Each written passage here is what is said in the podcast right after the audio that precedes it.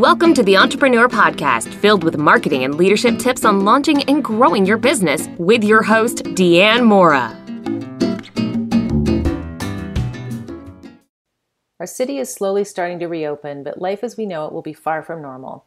Reopening is somewhat disturbing since our infection curve is still high, and according to the Yale School of Medicine, we're likely to see a rebound in cases the more social distancing measures are lifted.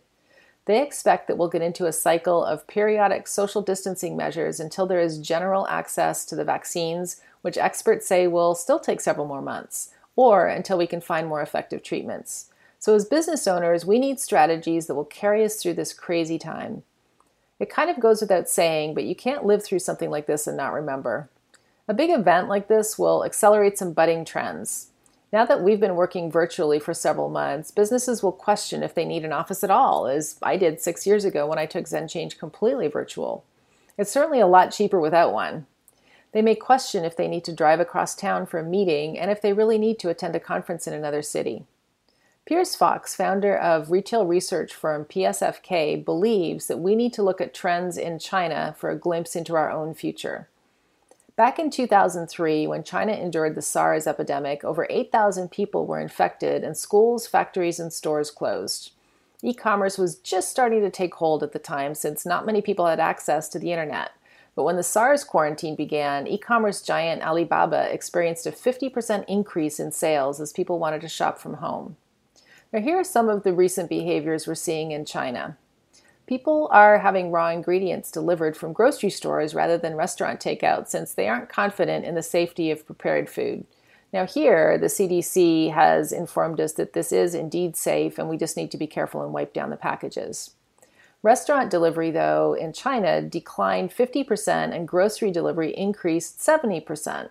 According to McKinsey, about 55% of consumers are likely to continue buying more groceries online after the pandemic. Other ways to purchase virtually are also increasing. Real estate platform Beike said that agent facilitated property viewings on its virtual reality showroom increased by almost 35 times month over month. Communities in China are rising to do errands. Residents in a community scan a QR code, join a chat group, and post their grocery list, and one of them buys and delivers the products to that group.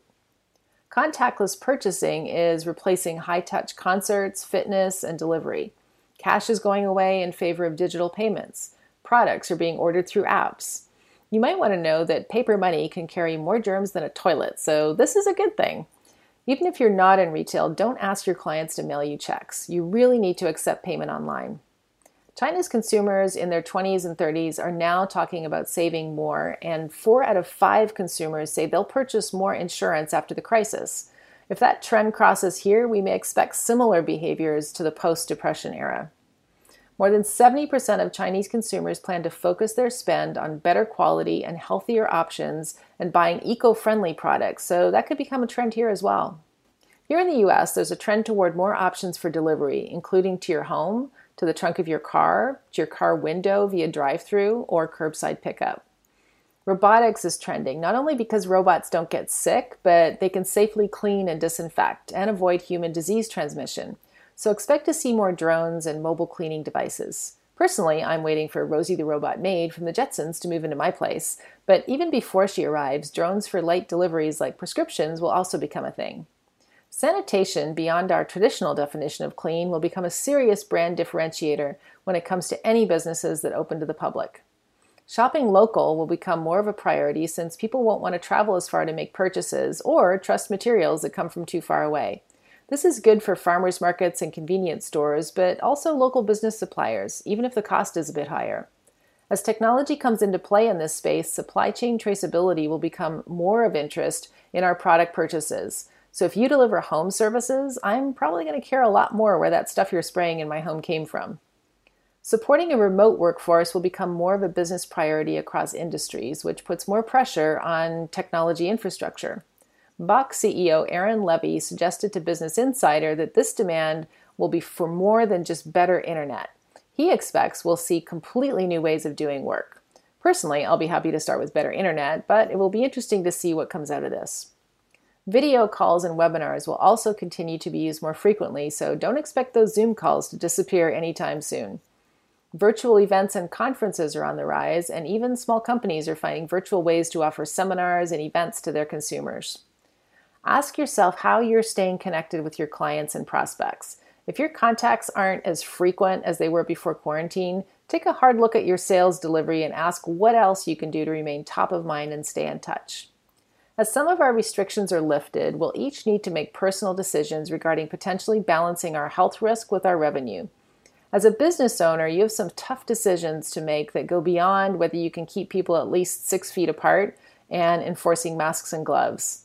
Your clients may not feel comfortable being in an enclosed space with others. It's a good idea to continue to post and communicate online about the precautions you're taking to not only meet but exceed CDC guidelines. Make sure you supply personal protective equipment, not only to your employees, but consider making it available to your clients as well before they enter your space. The more they feel as though your office is clean enough to perform surgical procedures, the more comfortable they're likely to be. Make the steps you're taking visible, but remember that COVID is really hard to kill. There are all sorts of crazy rumors online about what you can use, including UV lights, for example, but placing one of these at your entrance won't really do much since the World Health Organization is telling us that to kill the virus, you would need UV lights so strong that they'd basically fry people walking under them. There's some early promise with far UVC wavelengths, but it's best not to rely on that until further research is done. So stick to what the WHO is telling keeps us safe. Have hand sanitizer visible and use it often. Let your clients see you using it to make them more comfortable and ask them to do the same. Also, think about how your workplace can reinforce social distancing. If you're Walmart, you put marks on the floor and let staff tell people when they're too close. It might feel a bit odd doing the same in a smaller office, but can help make your employees and clients feel more comfortable. Some of our clients are using the parking lot as their waiting room and texting people when they're ready to come in, which is a good idea. If I went to see a business who had me wait outside, wear a mask when I entered, use a hand sanitizer, and I saw them wipe down the meeting table and chairs and they were wearing a mask, I'd probably feel more comfortable spending time there, assuming I was actually leaving home, which so far I'm not doing very often. But even if you're using masks, you'll need safety procedures in place, including how to wear them properly, how to keep them clean, and what you'll accept people putting on their face and calling a mask, since I'm sure we've all seen some creative substitutes. As businesses who may be considering physically reopening, we face several challenges. OSHA hasn't yet stepped in to provide guidelines on employee safety, so you may be stepping into a legal minefield for negligence claims. For example, you might think it's a good idea to take employee temperatures. But have you thought about how you'll keep that data private? Some employers are skirting this issue by using instant read thermometers that they show the employee so they technically aren't collecting personal health information. For social distancing, even if you move everyone's desks apart, consider your bathrooms, break rooms, hallways, and reception areas and how you'll keep those areas safe.